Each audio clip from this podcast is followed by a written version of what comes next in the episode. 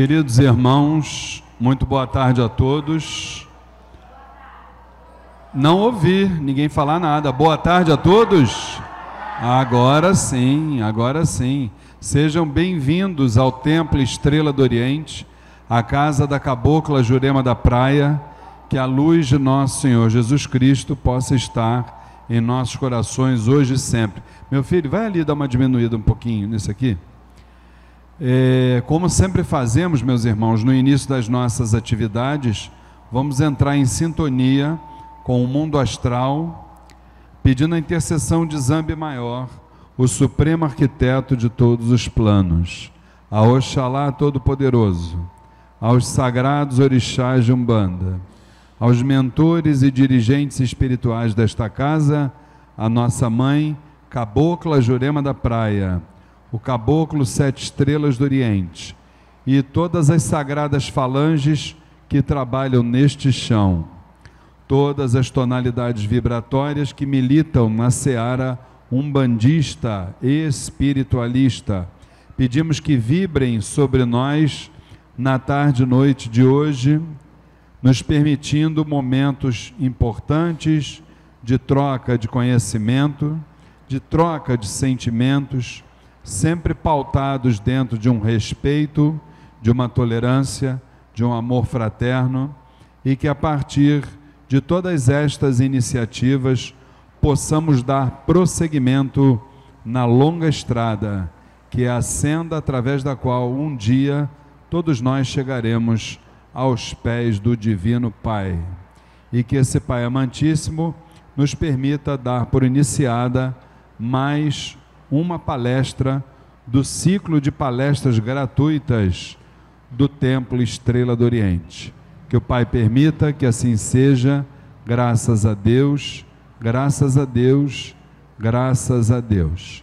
Muito bem, então mais uma vez boa tarde aos irmãos que estão aqui presencialmente na casa da Cabocla Jurema da Praia, o Templo Estrela do Oriente, a todos os irmãos também que nos acompanham através da fanpage facebook.com barra Templo Estrela do Oriente e todos os irmãos também que do plano espiritual estão nos assistindo e que não são poucos, né, gente? Bom, então queria lembrar para aqueles que ainda não nos conhecem, eu sou Luiz Fernando Barros, sou um dos dirigentes aqui do Templo Estrela do Oriente e a nossa casa, desde a sua fundação, em 2007, realiza todo o primeiro sábado de cada mês sempre uma grande palestra cujos temas estão ligados ao espiritualismo em geral, a Umbanda em particular. E hoje, é, em função é, de estarmos no mês dos ciganos, né? um mês bastante, vibracionalmente bastante importante né, para todos nós, nós resolvemos trazer uma irmã muito querida, uma irmã que é uma referência muito positiva dentro deste segmento e do segmento espiritualista de uma forma geral, para que pudesse trocar os seus ensinamentos conosco, né? E todos nós a partir daí pudéssemos exatamente caminhar um pouquinho mais dentro dessa senda espiritual. Então, é com muita alegria que nós recebemos hoje a nossa querida irmã cigana Sibila para a palestra Os Ciganos na Umbanda. Queria uma salva de palmas para ela, por gentileza.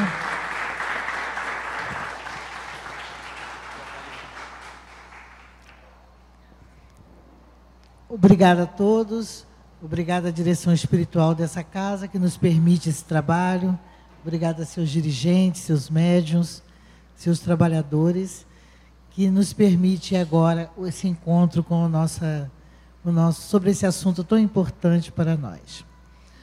Bom, na verdade, nós estamos abordando um tema que é exatamente os ciganos não banda. E existem muitas referências a respeito desse trabalho que vieram distante de nós. A primeira vez que se ouviu falar de um cigano espiritual no Brasil foi numa tenda umbandista de São Paulo. O seu dirigente, encerrada a gira, do como vocês fazem aqui, é, foi tomado por essa energia, por uma energia cigana, que ninguém conhecia.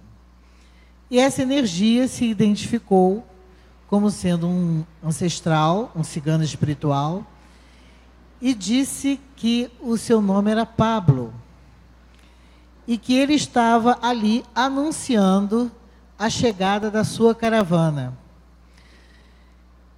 E que ele queria uma celebração para receber o povo da sua caravana, onde se pudesse ouvir o cântico e os, e os violinos da época dele. Não precisamos dizer que o pessoal ficou espantado, né? Então, o que, que esse senhor fez? Ele foi a uma instituição que era dirigente dos templos umbandistas de São Paulo pedir orientação sobre como lidar com essa questão.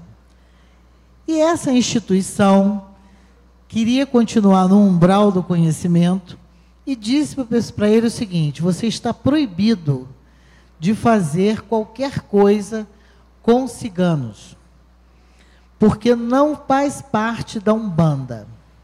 Nada tem a ver com Umbanda. É um povo nômade que pouco se conhece, que não tem uma cultura organizada, que não tem isso, que não tem aquilo. Isso foi na década de 70, não foi tão distante assim. Tem muita gente aqui que nasceu até antes disso. Aí o dirigente da casa acatou as palavras, voltou para a sua tenda e resolveu consultar os dirigentes espirituais da casa. Claro que isso gerou uma cisão com os órgãos que regiam essa, essa parte espiritual em São Paulo. Então, o que, que ele fez? Os dirigentes disseram o seguinte: são nossos irmãos, ponto. Querem chegar, ponto. Estão bem-vindos, ponto. Acabou. E aí, essa tenda se desvencilhou dessa federação e conseguiu começar um trabalho sem muitas referências culturais e históricas do povo dentro da Umbanda. Então nós devemos a eles a coragem de começar um trabalho que era que foi na verdade um confronto com instituições mais poderosas. Tá? Então, o que caracteriza a Umbanda? A Umbanda foi criada pelo caboclo Sete Encruzilhadas a presença na Umbanda dos nossos pretos velhos, caboclos, boiadeiros, é, sendo uma religião brasileira espiritualista, é mais do que conhecida de todos nós. Mas em que enquadramento estariam os ciganos?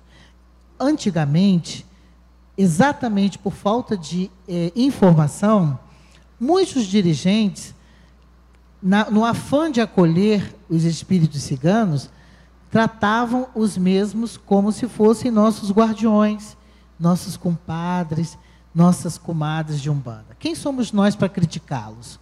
Ninguém sabia como era antigamente. Ninguém sabia como lidar com essas energias.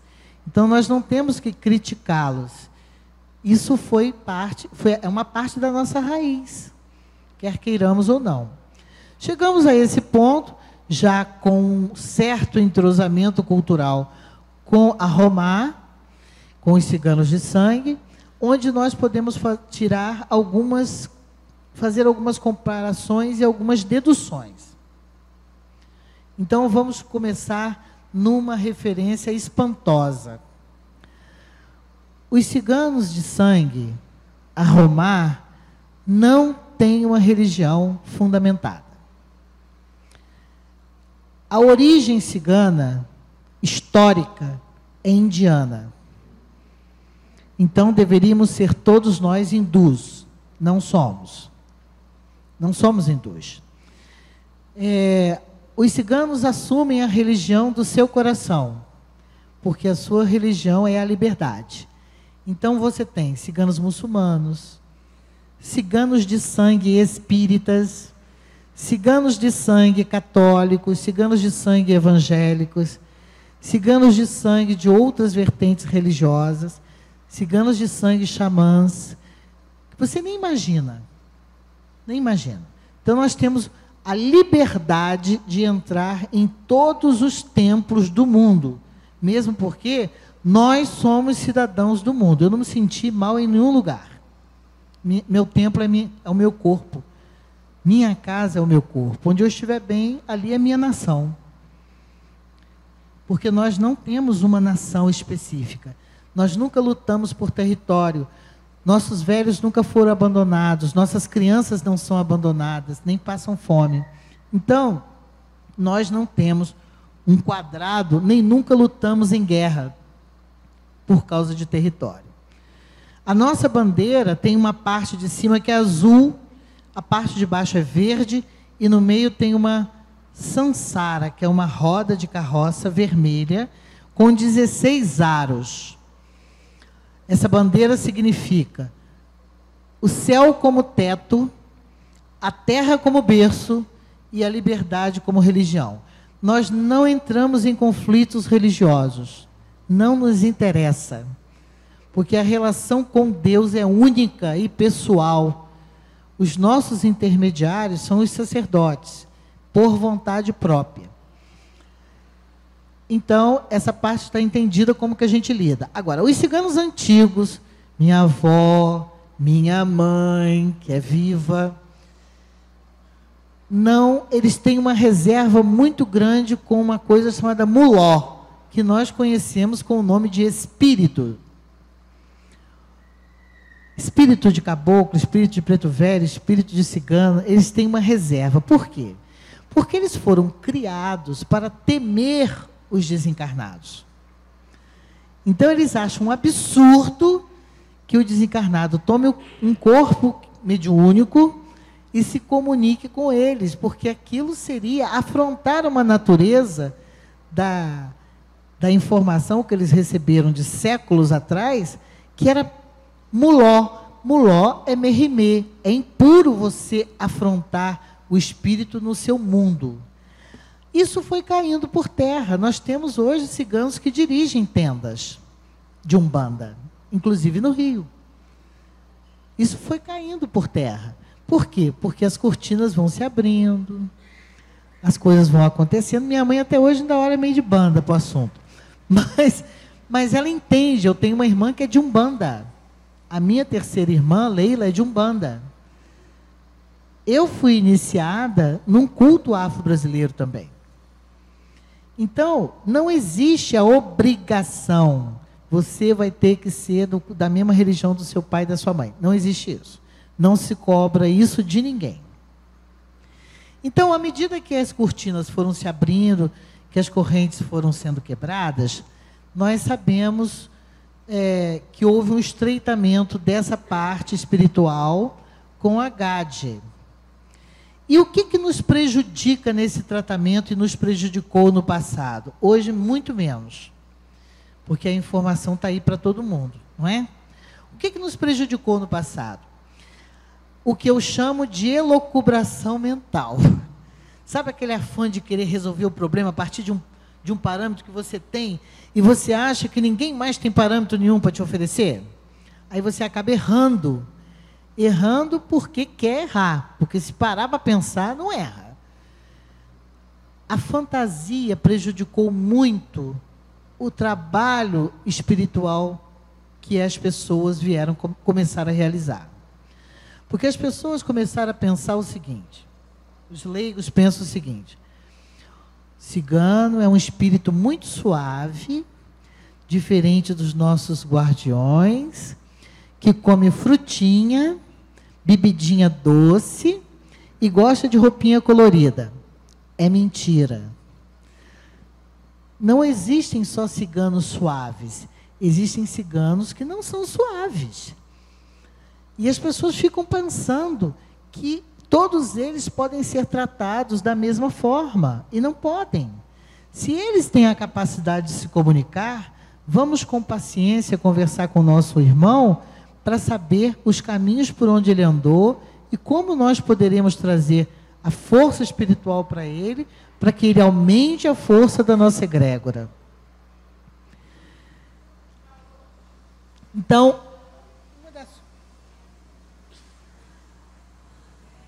Estou meio gripada. Uma das coisas que prejudica muito o trabalho espiritual é a fantasia. É a, a, você querer se apegar a coisas pequenas em relação ao, ao seu ancestral cigano. E veja bem, eu estou falando ancestral, eu não estou falando guia. São duas denominações diferentes. Quando você diz que você tem um preto velho que é seu guia, ele pertence, você tem uma afinidade espiritual com ele. Ele vem trabalhar com você mediunicamente para que você também, junto com ele, consiga evoluir. Muitas vezes a gente acontece da gente ter um, vou citar o Preto Velho porque eu já assisti, tá, gente? Preto Velho com algumas memórias rancorosas. Então as pessoas trabalham amorosamente para que aquelas memórias sejam dissolvidas e o potencial daquele espírito possa nos trazer paz, harmonia a ele mesmo. Agora vamos à ancestralidade cigana, dito, provado e comprovado. Eu vou mostrar para vocês por que, que é assim.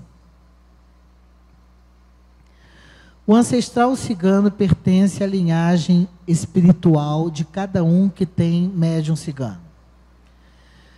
Mas como assim minha família não é cigana? Nesta não é. Mas eu digo a vocês, são 40 anos de trabalho nessa seara e eu posso dizer com absoluta certeza. Quem tem cigana espiritual teve alguma vida como cigana espiritual. Quanto aos outros, eu não posso garantir.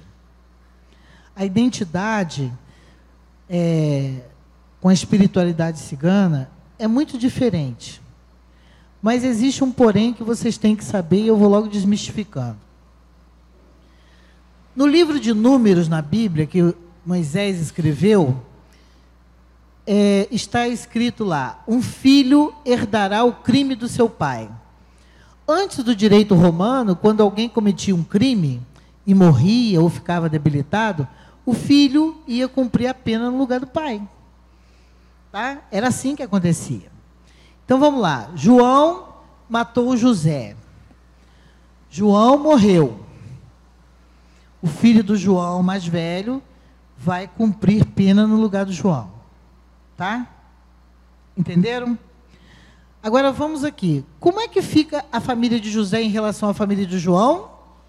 Karmicamente falando. Como é que fica a memória desse crime na, na vida dessa da, da futura geração e como é que fica no futuro, no futuro da outra geração? Nós temos aí uma desarmonia. Alguém tirou a vida de alguém. Não fique impune, mesmo o filho indo para a cadeia, pagar o crime para a sociedade. O crime espiritual já aconteceu. E essa mácula, meus irmãos, não é retirada com um baldinho de fruta, não. Pode ter certeza. Essa mácula fere gerações e mais gerações. E aí nós acontecemos de estar com alguns ancestrais ciganos trabalhando conosco, precisando de amor, de luz, de caminho e as pessoas interessadas em outras coisas. Vou dar um típico exemplo histórico. Existe em Campo dos Goitacazes, e é pena que eu não trouxe aqui a foto, um castelo. Esse castelo foi feito da seguinte forma: um dia, do nada, batendo papo com a família, tomando um cafezinho, o cidadão sentiu a presença espiritual no corpo dele. E aí esse espírito, ele era um cara bom, sabe? Esse espírito chegou para ele, se, comunicou a todo mundo que ele era um cigano e que ele queria é, fazer parte daquela família. E todo mundo ficou assim: ó, oh, que maravilha, temos agora uma pessoa que está entre lá e cá e que pode nos ajudar, e por que não? E assim ele fez. E aí começaram a pedir coisas para esse cigano. E o cigano disse assim: Olha só, eu quero fazer um benefício para esse moço. E eu vou dar a ele uma grande recompensa. Aí deu uma grande sorte a eles, foi o cigano que disse que deu. E ele conseguiu ganhar um prêmio de loteria, uma coisa assim. Aí o cigano disse que daria o prêmio em troca do castelo, que ele queria um castelo. E o cara construiu um castelo rústico, meio assim com áreas medievais. Depois vocês podem até procurar que eu vou dar o nome para vocês. Que tinha assim muitas torres e as, as, as capelinhas eram num formato assim de parecia uma igrejinha, as janelinhas. E ali foi feita até uma festa com tochas. E o castelo, quando alguém chegava para o cigano e dizia assim: Olha, a filha do seu médium ficou doente, sobe duas torres. A filha do seu médium ficou boa, desce uma. O fulano quer viajar para não sei de onde, sobe três torres. E no sobe e desce das torres, o dinheiro acabou. Mas ninguém nunca fez nada em relação ao cigano. O cigano era o mestre. Ele dava todas as orientações e ponto final. Não tinha um mentor espiritual superior a ele, não tinha ninguém que desse orientação ao médium, não tinha nada. Nem o médium pertencia a lugar nenhum. Aí ouviram falar numa cigana de sangue que lidava com a espiritualidade de uma forma diferente dos seus pais e mães. Quando me chamaram, ele já estava muito doente, muito doente. Mas eu pedi a ele que tivesse a coragem de trazer para a minha comunicação esse cigano espiritual. E aí o cigano veio. E eu perguntei para ele, meu senhor, qual o seu nome? Cigano. Eu falei, não, cigano não é nome de ninguém. O senhor me dá uma referência para a gente poder trabalhar. Não, eu não posso te dar meu nome. Mas o senhor aceita ser chamado pelo nome de Pablo? Aí ele disse assim: aceito. Bom, eu já criei um vínculo com ele, ele tinha que ter um nome. Falei, seu Pablo, que eu, gostaria de conversar com o senhor a respeito de uma coisa. Já que o senhor tem tanta memória, eu quero saber por que, que o senhor está acompanhando esse médium. Aí ele disse: Ninguém nunca me perguntou isso, ninguém nem quis saber quem sou eu, ninguém quis saber o que eu preciso, ninguém quis saber qual é o meu problema. Eu perguntei para ele: O senhor pode me dizer por que, que o senhor está com esse médium? Porque eu quero que ele passe por tudo que o pai dele me fez passar. O pai dele deixou a minha família sem ter onde dormir, sem comida, sem dinheiro, sem nada. Entenderam a responsabilidade do problema? Não é simplesmente uma roupinha colorida, uns objetos bonitos, uma situação dessa. Aquele ser espiritual precisa se iluminar mais. Muito mais. Porque quanto mais forte é a raiz, mais belo é o fruto. Mas as pessoas têm que ter essa consciência de parar de querer saber do homem, do emprego, disso, daquilo, daquilo outro, sem querer saber o que aquele guia espiritual, o que aquele ancestral está fazendo de diferente na vida dele e na de vocês. Porque vocês refletem a vida dos ancestrais. O filho herdará o crime do seu pai. A vida dos ciganos não é o que a novela mostra. Foi dura, foi difícil, vida de perseguição. Alguns países escravizaram ciganos. As memórias ancestrais, às vezes, não são muito leves. Há de se ter muita preparação, muita oração, muito trabalho espiritual para que um guia cigano, um ancestral cigano, possa ajudar outros. Porque primeiro ele tem que ser ajudado e ajudar o médium. Como é que você vai poder ajudar os outros se você não estiver bem? Me corrijam se eu estiver falando alguma tolice. Mas eu penso assim. Não é? Então, se, eu não, se aquela pessoa não está preparada, não adianta fazer dela alguém que possa ajudar outra pessoa. O antepassado pode ter 500 mil anos de experiência, mas essa experiência tem que estar batendo conjunto no entendimento e na reação espiritual do médium. O médium não pode sim vai descer a vaidade, a destruidora da luz. É o nosso primeiro dragão, é a vaidade. Então, estamos todos no mesmo barco. E a dupla de médium e antepassado, ancestral cigano, é que nem Chitãozinho e Chororó. Cada um canta num tom, mas é a mesma música. A hora que um quiser cantar uma música diferente, acabou a parceria. Eu também já presenciei isso. A hora que um resolve se rebelar porque já conseguiu o que queria, ou porque não tem interesse em nada, a parceria acaba automaticamente. É um desvincular-se normal. Um vira as costas para o outro e acabou a parceria. Porque a música não é a mesma mais. A música acabou. Não é? Então, existem esses, esses percalços nessa história que exige da, da, da pessoa é, muita dedicação, muita humildade para aprender. Para de usar o pai Google, porque o pai Google não tem experiência espiritual. Tem gente aí que foi iniciada, adochada, sei lá o que mais, pelo pai Google. Eu ouço cada tolice que eu fico assim, meu Deus, perdoa. Porque o pai Google não vai ensinar a experiência na carne, no espírito, no trabalho espiritual que a pessoa tem que ter, não. Que é isso que está faltando. Então vocês vão encontrar alguns lugares que cigano recebe sangue. Não existe isso. A ancestralidade não precisa disso. A ancestralidade cigana não precisa disso. O sangue para a nossa cultura é merrimê até hoje. Seja o sangue que for, a gente não aceita. Se uma mulher der a luz dentro de uma carroça, que a gente faz tudo para impedir, a carroça é queimada, é dada outra carroça a ela. Não se faz isso. Então a gente não usa sangue para cigano. Ah, mas eu quero dar um pernil, eu quero dar um porco para o meu cigano. Traz assado, por favor. Ele vai adorar. Se tiver com umas maçãzinhas, então, umas ameixinhas, nossa, ele vai compartilhar maravilhosamente com todo mundo. E aproveita traz a farofa que eu também gosto. Então, essas homenagens com comida, é tudo pronto, feito, feito em casa, marinado, a maneira que é feita nas, no, nos acampamentos, tá? Não tem nada de, de excepcional. Bom, então, dito isto, nós vamos fazer agora um trabalhinho aqui com esses slides. Vamos? Senão nem eu. Bom, os ciganos espirituais, outro dia eu estava vendo a, no grupo do qual eu estou fazendo parte, né, por enquanto, a definição de egrégora. Nós aqui estamos numa egrégora. Vocês estão formando uma egrégora.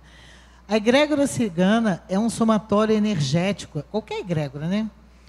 das energias físicas, emocionais, mentais, de duas ou mais pessoas, personalidades, almas encarnadas ou desencarnadas, quando estão se reunindo com qualquer finalidade. A egrégora cigana se forma por afinidade e reconhecimento histórico-energético entre os seus membros ancestrais e descendentes, encarnados ou não. Tá? Aqui eu trouxe uma definição de DNA, porque existe uma coisa que a gente sempre fala nas, na, nos estudos das egrégoras. Uma criança, quando nasce, a gente diz assim: ai, a cara da mãe, o cabelo do pai, o olho do avô. A gente herda dos nossos antepassados muito mais do que os aspectos físicos. A gente herda o histórico, que é, é que é colocado drasticamente na Bíblia, quando se diz que um filho herdará o crime de seu pai. A gente não herda só o crime, a gente herda as coisas boas, os talentos, as boas recordações. Quanto melhor se falar para uma criança de um a três anos, mais a personalidade e a alma se funda fundamentará nos desígnios do bem. Quantas pessoas existiram para que hoje nós existíssemos? Olha o tamanho da nossa raiz dois pais, dois avós para cada um.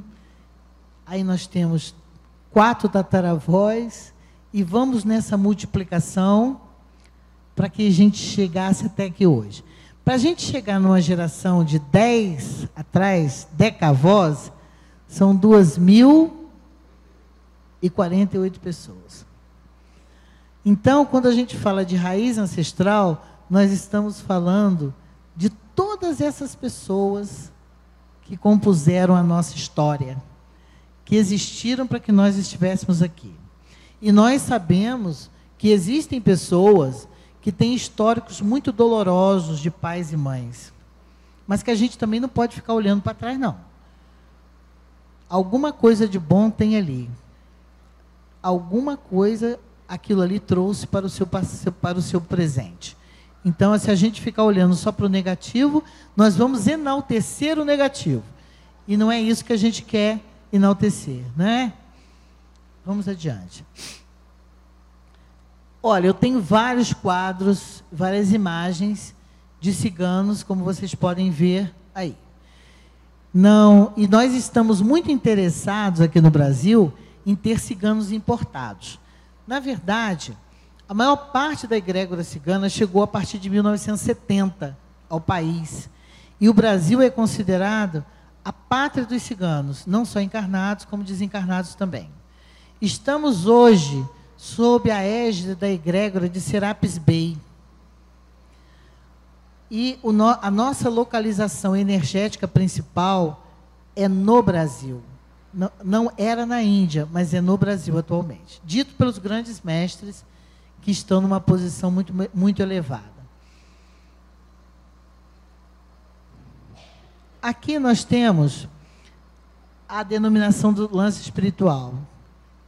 São espíritos ciganos, nossos espíritos ancestrais, que viveram entre nós. Então eles tiveram carne e osso, tá? Em outros tempos, que ainda em sua vida terrena já eram líderes de grande entendimento sobre o mundo espiritual. Esses líderes de grande entendimento sobre o mundo espiritual eram líderes que hoje nós consideramos os mestres ciganos. Toda medalha tem dois lados, toda história tem dois lados, né? A gente, para ter o nosso terceiro lado, a gente precisa ouvir os dois.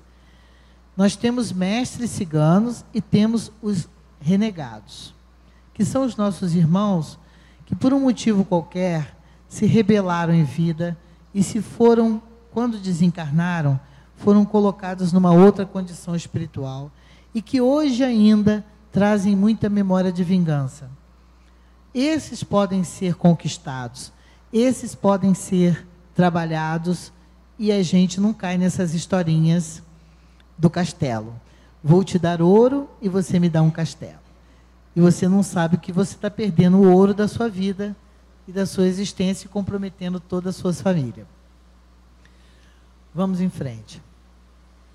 Aqui nós temos como que a gente pode conversar com o cigano espiritual.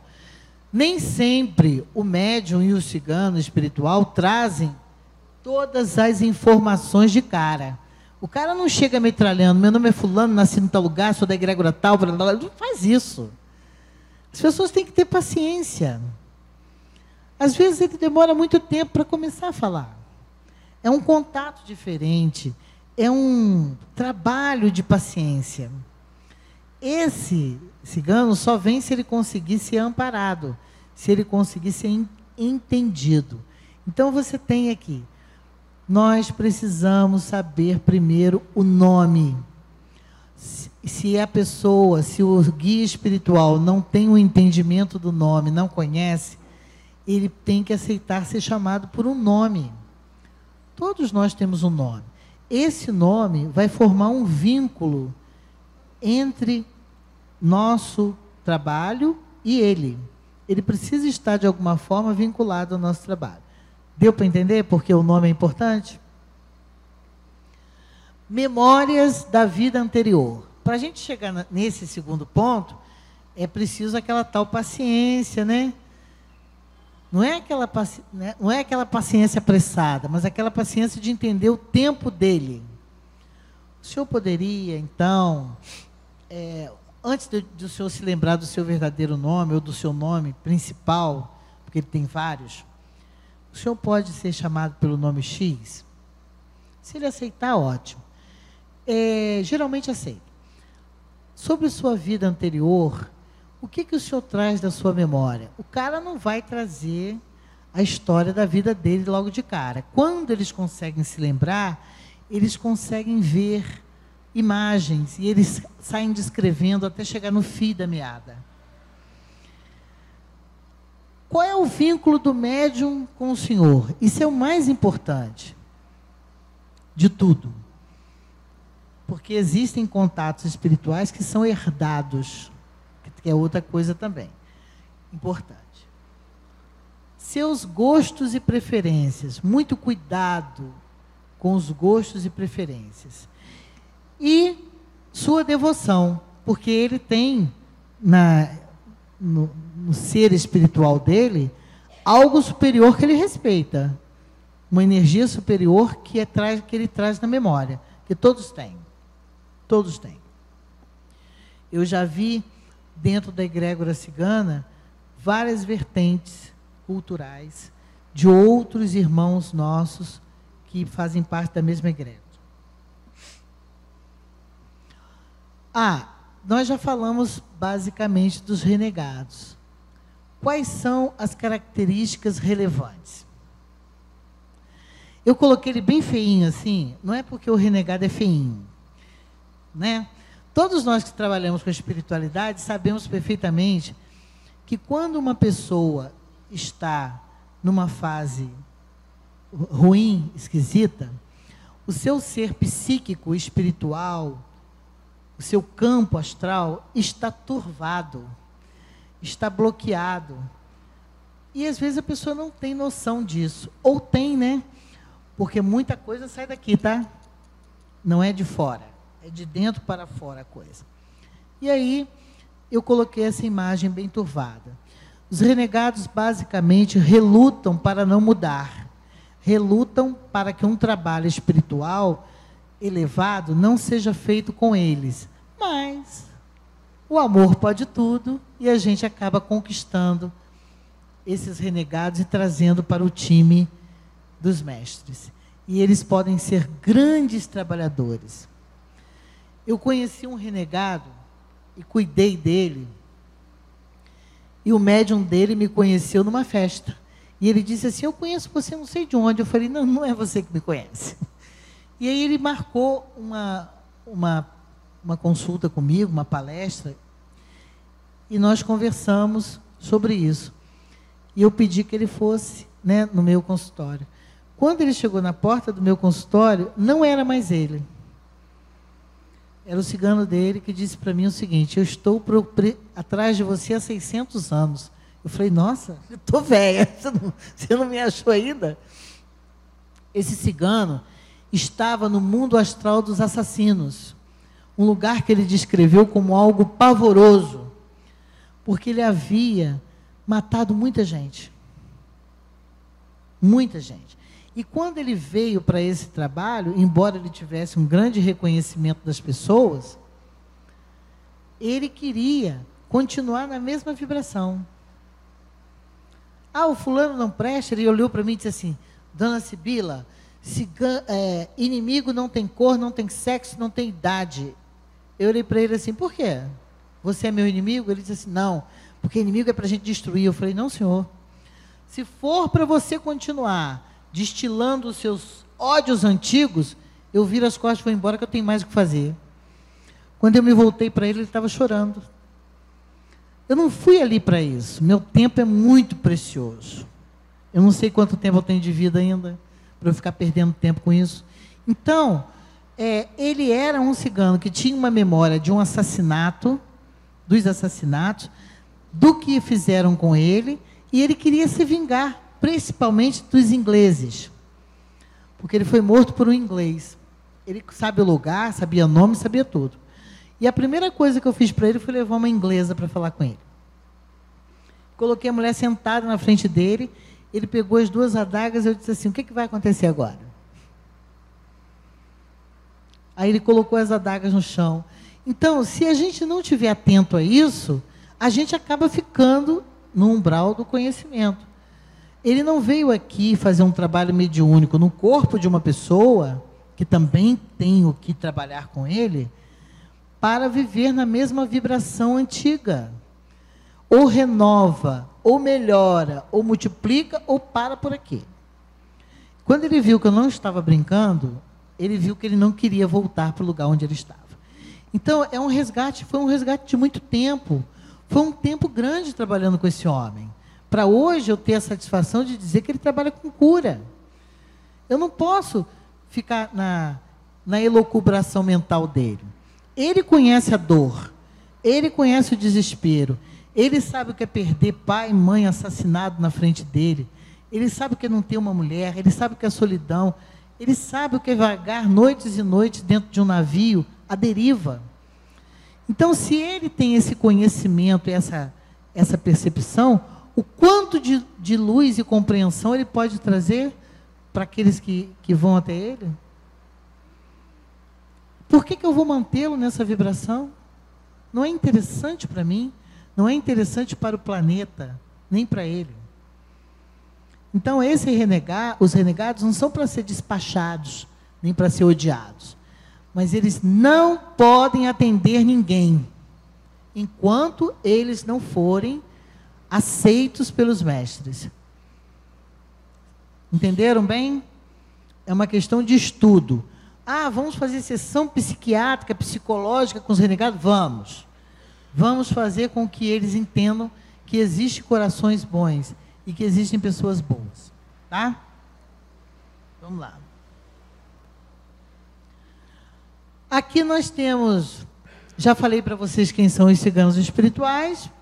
Pode passar. Quem são os nossos ancestrais? Por que o céu espiritual do Brasil? Outra questão interessante. Por que, que, nós, que eles não escolheram a Argentina? Por que, que eles não escolheram os Estados Unidos? Por que, que eles não foram para a China, que é grande para caramba? Por que, que o céu espiritual dos ciganos hoje é o Brasil? Nós somos um povo que está crescendo muito. Nós estamos passando por todas as provações. No mundo político, nós estamos amadurecendo aos poucos e a grandes golpes. Mas nós somos um, uma pátria ainda muito jovem em relação às outras onde eles viveram, onde a maioria viveu.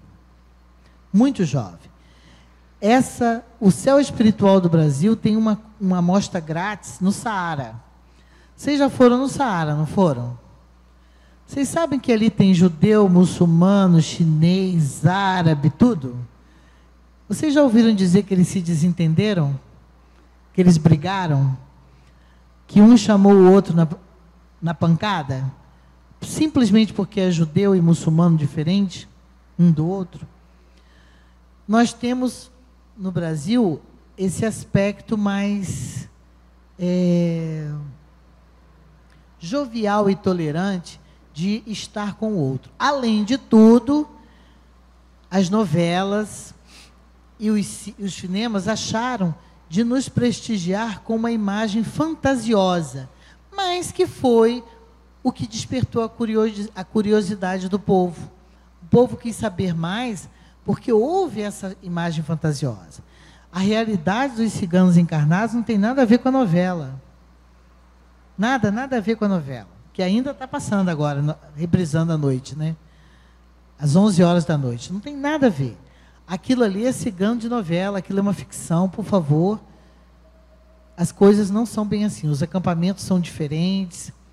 Eu estou com uma viagem marcada agora para setembro, para Paraíba, para visitar a maior comunidade cigana da América do Sul se não for das Américas, com mais de 3 mil ciganos, numa cidade chamada Souza, onde o preconceito, a perseguição é enorme. E só agora eles conseguiram que uma moça se formasse em pedagogia. Então a gente está tentando, através de organismos públicos federais, que eles tenham condição de trabalho, porque eles não têm. Então a pessoa não tem condição de trabalho. Não precisa ser cigano, não. O que, é que eles estão fazendo? Eles estão se embebedando, eles estão se perdendo, as mulheres estão sendo que se desdobrar. Você olha para uma mulher de 35 anos, parece que ela tem, que ela tem 70. E nós estamos vindo a convite do capitão, do coronel, né? lá é coronel, a convite do coronel, para conversar com essa comunidade e ver o que é possível fazer para melhorar um pouco a história deles, porque as crianças agora já têm professora. Já temos uma professora. Então, o céu espiritual do Brasil se define principalmente por causa dessa tolerância nossa, por causa da gente abraçar o estrangeiro de uma forma diferente. Nós não somos como são os outros fora do Brasil que olham de banda se você é latino, bota um selo na sua testa.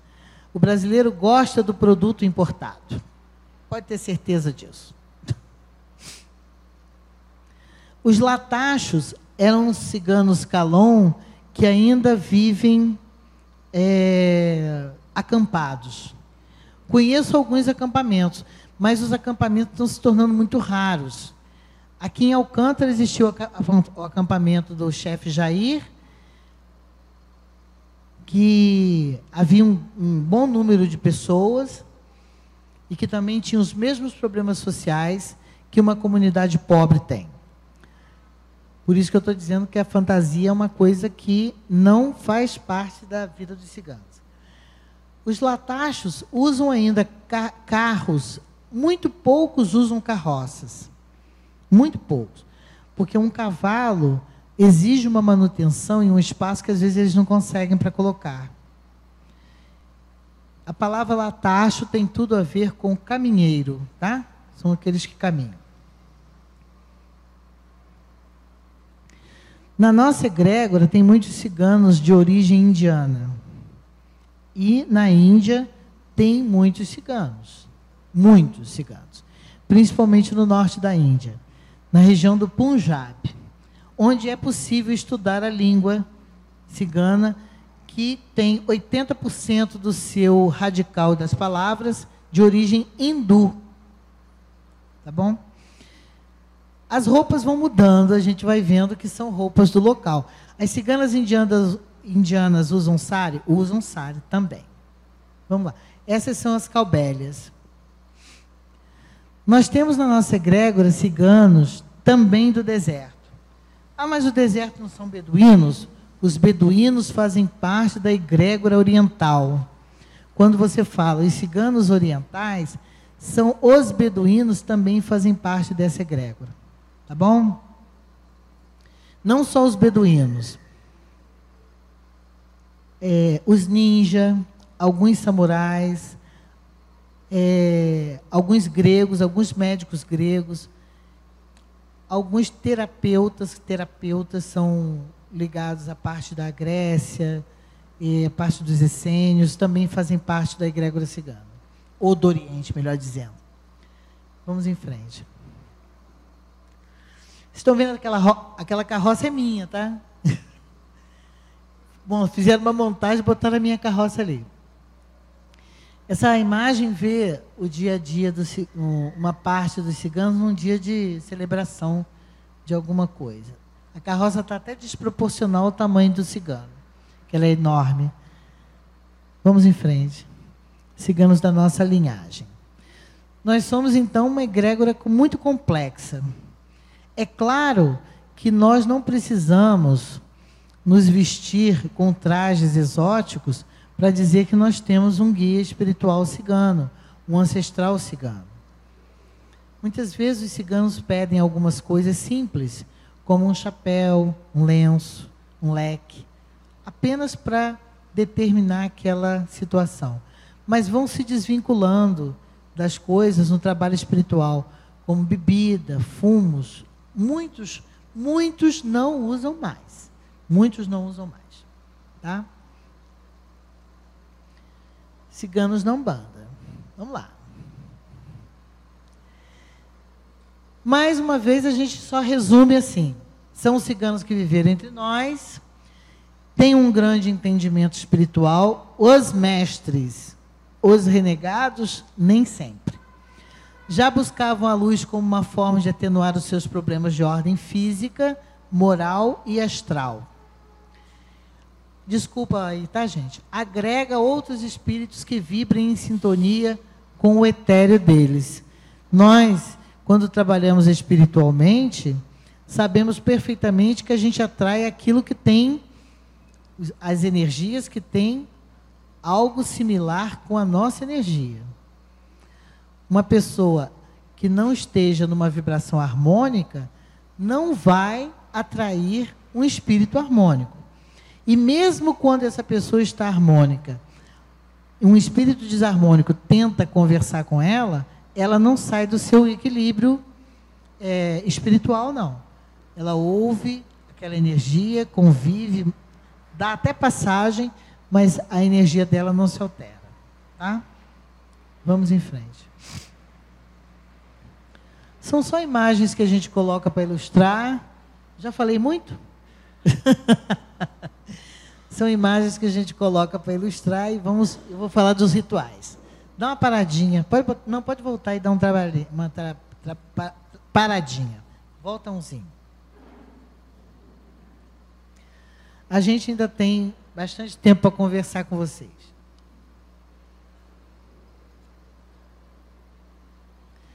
Vamos falar de uma coisa muito comum. Sibila, eu tenho uma cigana espiritual. Legal. E eu quero fazer um altar para ela. Show de bola. Altares, na verdade, existe uma coisa interessante com altar. Aqui vocês têm um. O altar de Umbanda. Vou partir dessa referência, que é a referência mais palpável que nós temos. O que, que é o altar? Para que, que serve um altar? Alguém pode me dizer para que serve um altar? Por favor. Perfeito. É um centro de referência onde você entra em altar com o seu divino. Não é? Então, nós temos a, a, imagem de Oxalá exatamente representando este centro de energia. De quem é essa casa? Quem é o mentor dessa casa? É a Cabocla Jurema. A Cabocla Jurema está ali representada pelo aquele busto, não é? Mas o altar é da divindade. O altar não é da Cabocla Jurema. A Cabocla Jurema é servo de luz da divindade. Os ciganos também. Então, quando você fizer uma referência espiritual que inclua o povo do Oriente, coloque a divindade em primeiro plano. Não coloque o cigano espiritual. Nunca. Nunca. E isso tem muitas justificativas, inclusive as dos exemplos que eu dei para vocês. O altar do templo Estrela do Oriente é da divindade. A serva de luz do templo de Oriente é Cabocla Jurema. Está ali, representada. E outras forças representadas com cristais, com flores, com velas ali. Deixou de ser o altar da divindade? Não. A divindade foi colocada em primeiro lugar? Sim. É o que tem que ser feito. Hoje eu vi um médium da casa diante do altar fazendo as suas preces, pedindo pelos mentores, tal, com as bênçãos de Oxalá. Não é assim que a gente faz? É a mesma coisa. No nosso altar, você pode ter um casal de ciganos. Muita gente gosta de colocar um casal de ciganos. Mas coloca algo que referende a divindade. Não sei como você quer representar a divindade. Por um sol, por uma estrela, por um cristal, não sei como. Ah, quero colocar uma imagem de Cristiesco, de Cristo. Pode colocar. Quero colocar uma imagem de Buda. Coloque. Mas o divino em primeiro lugar. Porque o seu antepassado cigano está em processo de elevação também, de amadurecimento espiritual, tá bom? Posso colocar uma oferenda, já que vocês não estão perguntando, eu estou falando, tá? Posso colocar uma oferenda? Mas eles no... vão perguntar no segundo tempo, né? Com certeza. É, nós vamos dar um cafezinho então. E... Não, daqui a pouco, cinco minutinhos. Cinco minutos. Ah, então não vou perguntar, não vou falar mais nada, não. não vou antecipar as perguntas de vocês, não.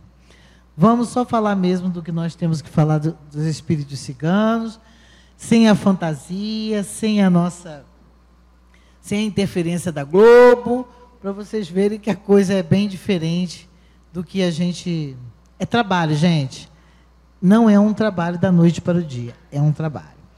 Existem mentores que trabalham em diversas vertentes. Existem memórias que vão ajudar a gente na nossa vida diária.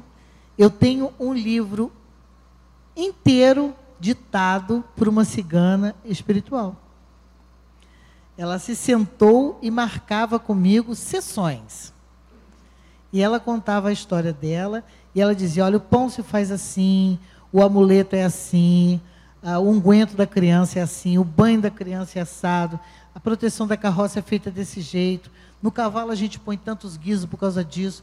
Porque ela teve essa, esse, essa bênção de ter essa cortina aberta para ela. E ela quis deixar isso registrado. Tá?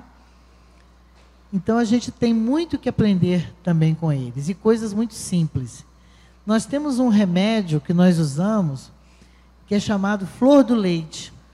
Que hoje na cidade grande é mais complicado de fazer, mas meu avô já fez várias vezes. A flor do leite, você pega um coco seco, você abre o coco, tira um pouco da água do coco e coloca no lugar da água do coco, no, no, junto com a água do coco, um, um líquido, é, uma bebida. É colocado uma bebida. Um pouco de bebida e água do coco. Aquele coco é selado, fecha a tampinha dele com a carninha dentro, sela com vela, fecha com vela e enterra. Um ciclo de lua do lado de um na margem de um rio. Passou o ciclo de lua, você vai retirar aquilo. Aquilo ali, eu tenho a receita, tá? É a penicilina, que a gente usa para tirar muitas inflamações das pessoas. Tem o mesmo valor desse antibiótico. Só que tem muita gente que não pode usar penicilina, né? É alérgico à penicilina. Então a gente tem essa referência, a referência da nossa comida, das nossas orações e a referência de como cuida dos nossos antepassados, que eu só vou dizer para vocês no segundo tempo, tá? Então, tchau. Bem, minha gente, então nós temos aí dez minutinhos de intervalo para quem está vindo pela primeira vez. Lá atrás nós temos cantina, temos toalete e daqui a pouquinho nós estamos de volta com a segunda parte da palestra Os Ciganos da Umbanda. Aí vamos ter perguntas, vamos tirar as nossas dúvidas. Sejam todos bem-vindos. Bem, vamos então dar prosseguimento na palestra Os Ciganos da Umbanda com a nossa querida irmã cigana Sibila. Por favor, Sibila.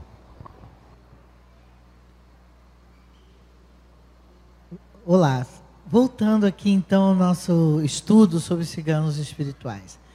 Pode passar, só para eu vou terminar só isso aqui para a gente poder conversar, tá bom? Bom, mas é textão mesmo. É, nós, nós temos uma, um mestre que nos disse que o trabalho espiritual que é feito pela egrégora do Oriente é liderado por 12 grandes líderes ciganos. E cada um tem uma equipe astral, tá? Que faz parte dessa grande corrente que dá assistência sem distinção de credos, nacionalidades, grupos, etc. A influência desses espíritos em distintos setores da nossa vida terrena e espiritual é permitida por Deus. E conforme o problema que, pass que passamos, podemos ter a ajuda do Mestre do domínio sobre o assunto. Vamos supor que você vá a um hospital. Se o seu problema é com seu filho, você vai no setor de pediatria. Se o seu problema é de coração, você vai no setor cardiológico. Existem mestres que são mais especializados em determinados problemas. Não é assim que acontece nas casas espirituais? Não é assim? Ai, minha cigana trabalha para o amor. Então, ela trabalha para todo tipo de amor: amor de filho, amor de mãe, amor de casal, não é? Amor entre as pessoas, o amor universal. Ela trabalha todas essas correntes. Meu, meu cigano trabalha com cura, qualquer tipo de cura, qualquer coisa que você precisa curar. E eu vou dizer uma coisa para vocês a cura psíquica é tão importante quanto a cura física, porque o físico desdobra o que está no psíquico. A única frase verdadeira que a medicina fala para a gente quando nos recomenda ou diagnostica qualquer coisa, fulano está fazendo uma apendicite. Ele está fazendo mesmo. A energia dele fez aquele, aquela desarmonia que acabou causando um apendicite. Tá bom? Então, vamos ter essa consciência de que nós podemos é, recorrer àqueles irmãos espirituais que possam nos atender dentro da nossa, da, do problema que nós temos. Vamos adiante. Textão. A pátria de todos é a pátria de luz e afinidades espirituais.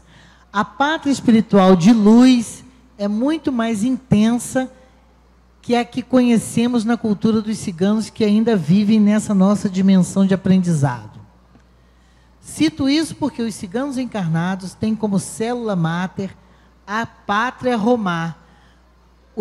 nós, de carne e osso, coração pulsando, temos uma célula máter que é a nossa pátria romar, que é o círculo de vários clãs e de várias etnias representados naqueles, do, naqueles 16 arcos, aros da nossa carroça, que representa cada aro um clã. Tá?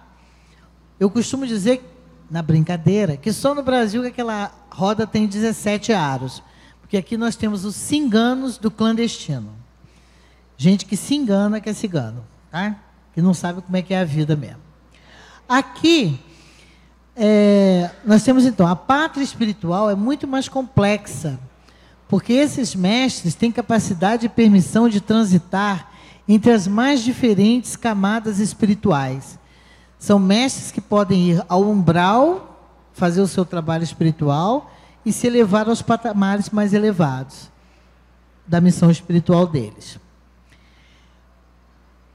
Mais, mais elevados desde as zonas umbralinas até o mais alto patamar das energias sublimadas, sendo assim grandes mestres que trabalham e agregam os mais diferentes tipos de espíritos em suas legiões, guiando-se pela afinidade espiritual e o desejo de voltar-se sempre para ministrar ensinamentos romani que venham a ser auxílio de todos que buscam a luz. Tá bom? O objetivo é sempre evoluir, sempre evoluir, sempre evoluir para a luz. Vamos ver se tem mais alguma coisa. Ai, não. Independente dos ensinamentos, estaremos sendo conhecidos através de espíritos que estejam na aura de ciganos de sangue, ou mesmo da Gade. Ou seja, os ciganos espirituais serão reconhecidos na aura dos seus médios, de seus descendentes. Sejam gadios nessa vida, sejam simpatizantes, sejam ciganos encarnados.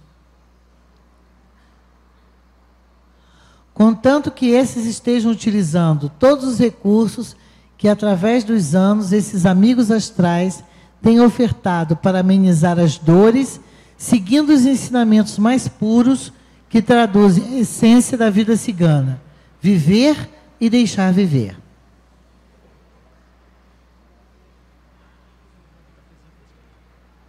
Tá bom? Bom, agora, meus irmãos, de acordo com os nossos, com os nossos trabalhos, esse é o altar do meu casamento. Essa é a imagem de Santa Sara, que é a cópia da que está no Museu Cigano de Saint-Marie de la Mer. Pode passar.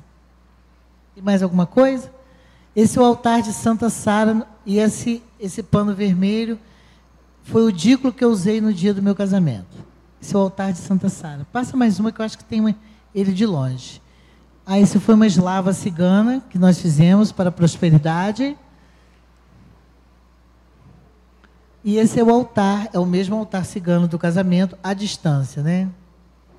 De um lado nós temos a bandeira romani, do outro lado a bandeira da Espanha. São as oferendas que nós costumamos fazer. E esses grãos foram utilizados para montar um amuleto cigano dentro de uma sacolinha para especificamente para a vibração de prosperidade. de novo o altar, tá? Só isso. Bem, gente, é... o Ricardinho, pode começar a distribuir para o pessoal. O Ricardinho vai distribuir para vocês, nosso irmão, um panfleto com os contatos da nossa querida irmã Sibila Rudana Barenco, tá? Aqueles que quiserem falar, trocar ideias, é, conhecer e se aprofundar um pouco mais nos rituais ciganos, é só fazer contato com a nossa querida irmã Sibila, é, que inclusive fica aqui pertinho, né? na rua, como é o nome dela? Daquela Cupertino, né? Cupertino, que número é? Numa é, rua Cupertino 347, mas está aqui o telefone dela. Nós vamos aproveitar, gente, e lembrar a todos vocês, deixa eu vir aqui para frente da câmera, o pessoal está em casa quer nos ver, né? Vem para cá, Sibila, fica aqui do meu lado aqui, por favor. Vamos lembrar a todos, a Sibila está lembrando aqui sobre a cidade de Saint-Marie de la Mer. Ah, sim. Né? Importante a gente já ir falando, né? Porque este ano nós fizemos, que eu, que eu digo nós, para quem não sabe, eu, Luiz Fernando, sou, junto com minha esposa Flávia, nós somos sócios de uma agência de viagens chamada querovoo.com. Eu sou consultor turístico há mais de 25 anos e esse ano nós estamos levando, no próximo dia 19, um pequeno grupo de pessoas à terra de Santa Sara, Saint-Marie de la Mer. Então ficarão lá de 19 a 26 de maio. No ano que vem, 2019, esse grupo vai sair novamente. Então, que vocês possam já se programar, inclusive financeiramente, para isso, porque o grupo de 2019 já já vai bater aí na porta de vocês. Se quiserem saber mais informações sobre o grupo, basta que vocês acessem a fanpage da agência de viagens querovoo.com no Facebook. Lá está o roteiro completo. Vão conhecer a cripta de Santa Sara, vão conhecer todos aqueles rituais, aquelas festividades que os ciganos do mundo inteiro fazem durante essa semana e que a Sibila conhece tão bem, não é isso? Bom, dito isto, é, este mês, que é um mês consagrado aos ciganos também, é, daqui a pouco os nossos médiums aqui vão, vão me dizer, que de cabeça eu não sei, que dia cai a nossa sessão festiva de ciganos? Dia 21 de maio, de, de maio é a nossa festa é, da Falange Espiritual dos Ciganos de Umbanda, aqui no Templo Estrela do Oriente. É uma segunda-feira, 8 horas da noite. Estão todos antecipadamente convidados, tá, gente? E aí agora nós vamos começar a fazer umas perguntinhas para a Sibila.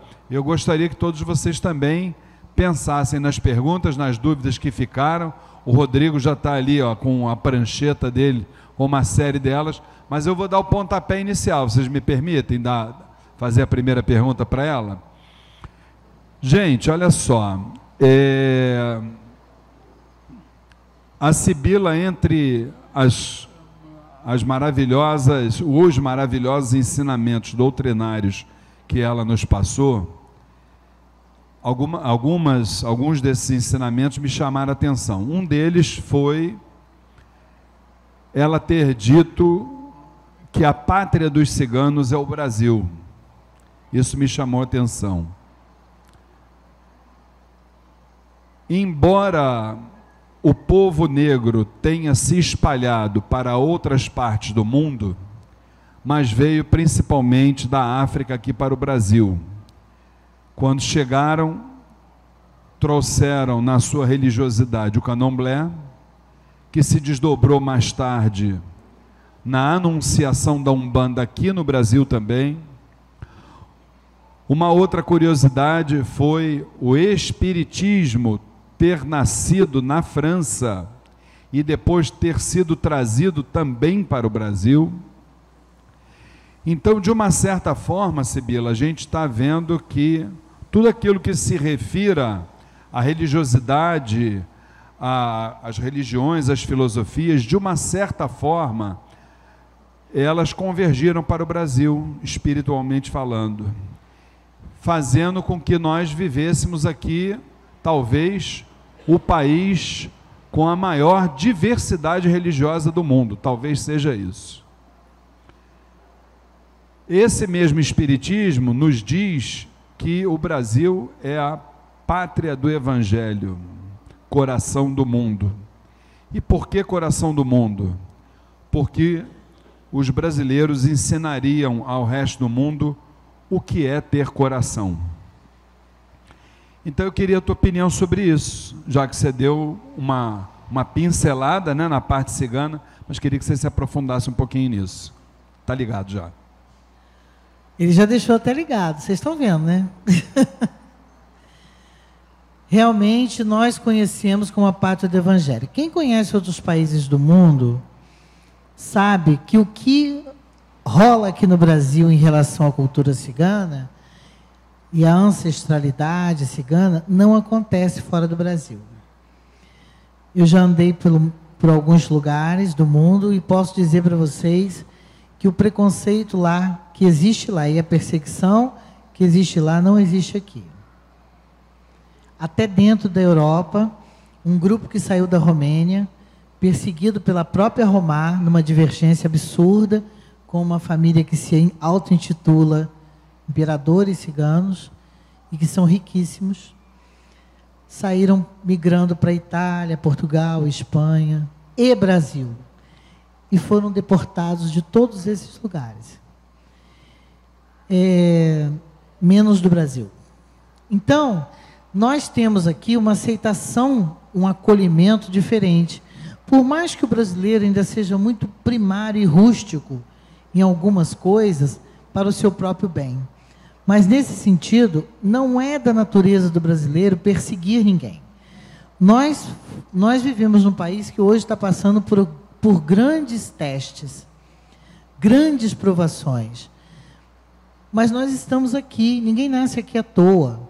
Existe uma identificação cultural com o Brasil muito interessante. O brasileiro aceita o cigano.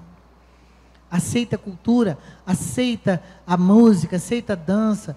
Embora nós não tenhamos uma religião cigana, nos aceitam nas suas religiões. Todas elas. Nós não temos um culto cigano, não existe isso.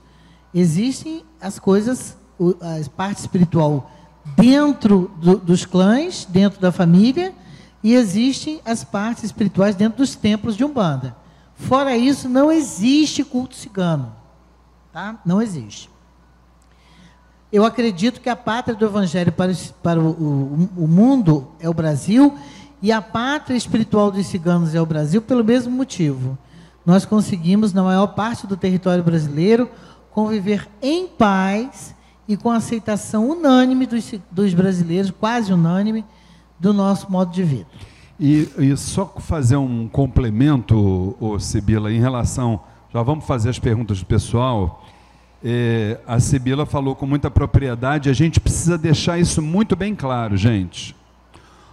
Embora a gente escute diuturnamente essas duas palavrinhas chamadas intolerância religiosa, vamos entender uma coisa. O brasileiro, ele não é intolerante. Não, nunca foi.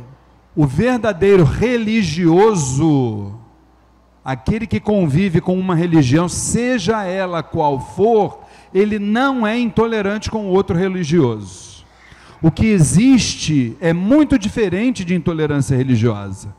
Existe uma disputa pelo mercado da fé. Exatamente. É diferente. Concorrência. Existe uma disputa pelo mercado da fé. E isso está atrelado a questões financeiras. Tem nada a ver com religião. Quem é, religião, quem é religioso é tolerante com seu irmão, é respeitoso com a outra religião. Então vamos deixar isso muito bem claro. Que existe uma minoria que está disputando o mercado da fé aí, e aí estão distorcendo, a mídia está distorcendo, chamando isso de intolerância religiosa. E não existe intolerância religiosa, existe a disputa pelo mercado da fé. Estão achando que quantidade é qualidade, não é.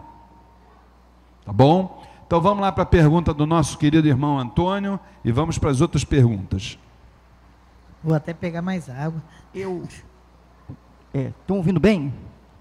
Eu pedi à instrutora que, se possível, explicasse o que é exatamente Barô, Chuvani, Kaku, Bibi. Eu estou perguntando porque eu conheci um, um cigano espiritual, guia-chefe de uma tizara, que se identifica como Barô Fulano. Eu não vou dizer o nome da tizara nem do, do guia espiritual. E mais uma coisa, eu ouvi um líder cigano afirmar que a verdadeira religião do cigano é o culto aos mortos. Minha irmã Sibila, vamos lá. vamos lá. Meu amor, vou lhe dizer o seguinte. Vamos traduzir primeiro. Barô. Barô, a palavra barô é atribuída a um chefe de clã, a um líder de um clã, de uma companhia ou de uma família. Que a gente fala mesmo do mesmo jeito, família, só que se escreve família, tá? Tem uma distorção aí. Essa liderança intitulada Barô não é atribuída a qualquer um. Não é um título que você compra na universidade. A palavra Barô quer dizer o grande, grande. O seu feminino é Bari, o barô é o chefe de um clã e a sua liderança é reconhecida pelo mérito que ele tem. Por ele ser humanista, por ele ser dedicado ao grupo, por ele ser preocupado com a manutenção da unidade do grupo, por ele zelar pela cultura do grupo, pela preservação das tradições. Por isso ele é barô. Tá? Então não é um título que a gente compra na sociedade civil. Barô, a palavra quer dizer grande. Qual é a outra? Fala aqui no microfone Cacu só para o pessoal poder ouvir. Vamos lá. Cacu e Bibi. A palavra cacu quer dizer tio. Meu cacu tio, meu cacubio é meu barô também. Tá? Ele é presidente da União Cigana do Brasil. Eu o chamo de cacu por ele ser mais velho por ele ter mais experiência, mas ele é o meu cacu e é meu barô. Ele é líder de uma família, de um clã e de uma companhia. Entendeu? Bibi quer dizer tia. Geralmente nós atribuímos esses nomes até a pessoas conhecidas, como a criança faz na escola de chamar a professora de tia, porque ela tem uma semelhança de postura com a da tia. Chuvane. Vamos chegar na Chuvane. A palavra Chuvane é Chuchuvani, não é só Chuvane. Foi abreviada com Chuvane, que quer dizer feiticeira, que quer dizer a sábia. Não é a feiticeira do, da, da televisão que faz assim no nariz e tudo muda, não. Mas é uma mulher que tem uma sabedoria ancestral trazida por um dom divino específico para que ela possa dirimir certas circunstâncias dentro da família. A Chuvane joga? Joga. A Chuvane faz chá, unguento, poção, loção, é, rezas, faz tudo isso. Tá? A verdade... Aí existe o, o quadrado da Chuvane, que é o chuvano. Nem todo homem é chuvano. São raros, muito raros também não é um título que a gente compra da universidade. O chuvano é um bruxo, é um sábio, que usa o conhecimento espiritual e psíquico para o bem. Toda vez que se usa esse conhecimento para o mal, você pode ter certeza de que o reverso é pior, porque ele foge ao objetivo da egrégora, qualquer um. Existe uma lei que impera em cima dos ciganos chamada lei do corvo. Toda vez que você usa um conhecimento contra um semelhante seu, aquilo virá contra você em dobro. Isso é lei. Ninguém desfez essa lei ainda. Agora vamos à última história que você falou, que é muito importante. A verdadeira cultura, religião dos ciganos é o culto aos mortos. Perfeito. Quem foi que te disse isso? Peraí, só um minutinho. Fala aqui no o meu microfone. cacu. Pe- pessoal Ele- ele pessoal em casa isso. quer ouvir. Foi o, o seu Cacu numa entrevista num programa de rádio que eu ouvi. A verdadeira religião dos ciganos é o culto aos mortos. Perfeito! Porque nós fazemos uma coisa que várias outras religiões fazem. E a única vertente religiosa do mundo que não faz é a vertente cristã. Os índios, os japoneses, os chineses, os xamãs, todos cultuam as suas raízes. Todos. Todos. Você pode ver que existem algumas religiões, eu não vou citar não vou citá-las porque existem muitas, eu posso me incorrer em algum erro, que cultuam a ancestralidade. De que forma? Honrando a ancestralidade pelo que ela trouxe de reserva e tesouro para a sua descendência. Que é o que os ciganos fazem. Morreu um cigano, nós temos cinco pomanas. São cinco rituais específicos para honrar aquele, aquele, aquele nosso ascendente. Durante todo o resto da vida dele, ele é lembrado pelo grande benefício que ele trouxe. Ah, mas foi uma pessoa tão difícil, né? Mas tinha alguma coisa de bom. Então a gente cavuca o que tinha de bom, eleva o que tinha de bom, para poder o espírito dele se elevar cada vez mais. Porque nós consideramos que eles sejam os nossos ante- antepassados que estão entre nós, servindo de ponte entre o astral superior e nós. Tá bom? Então, realmente, nós fazemos isso. Não Mais é uma- mentira. Não é mentira. Tinha para nossa irmã Sibila. Boa tarde, Sibila. Boa tarde. É, você falou no início da palestra que todo e qualquer é, todo cigano ele são várias religiões, né? escolhem a sua religião. Só que é, até você trabalha com isso, tem uma coisa que é, tem os oráculos, né? Hã? Tem uma coisa dos oráculos ciganos, Que que né? Como todo cigano ele pode escolher a sua religião, e o oráculo é uma coisa mística. é, inclusive os antigos, né? é, contestavam essa que você falou, seus avós contestavam esse fato do contato com os mortos. Eu quero saber como é que vocês enxergam isso, o oráculo, essa forma de poder prever o futuro, ou coisa do tipo. Olha, na verdade, prever o futuro não é uma coisa que é estranha para nós. Porque nós consideramos. Quando as pessoas. Tem uns evangélicos, às vezes, sabe?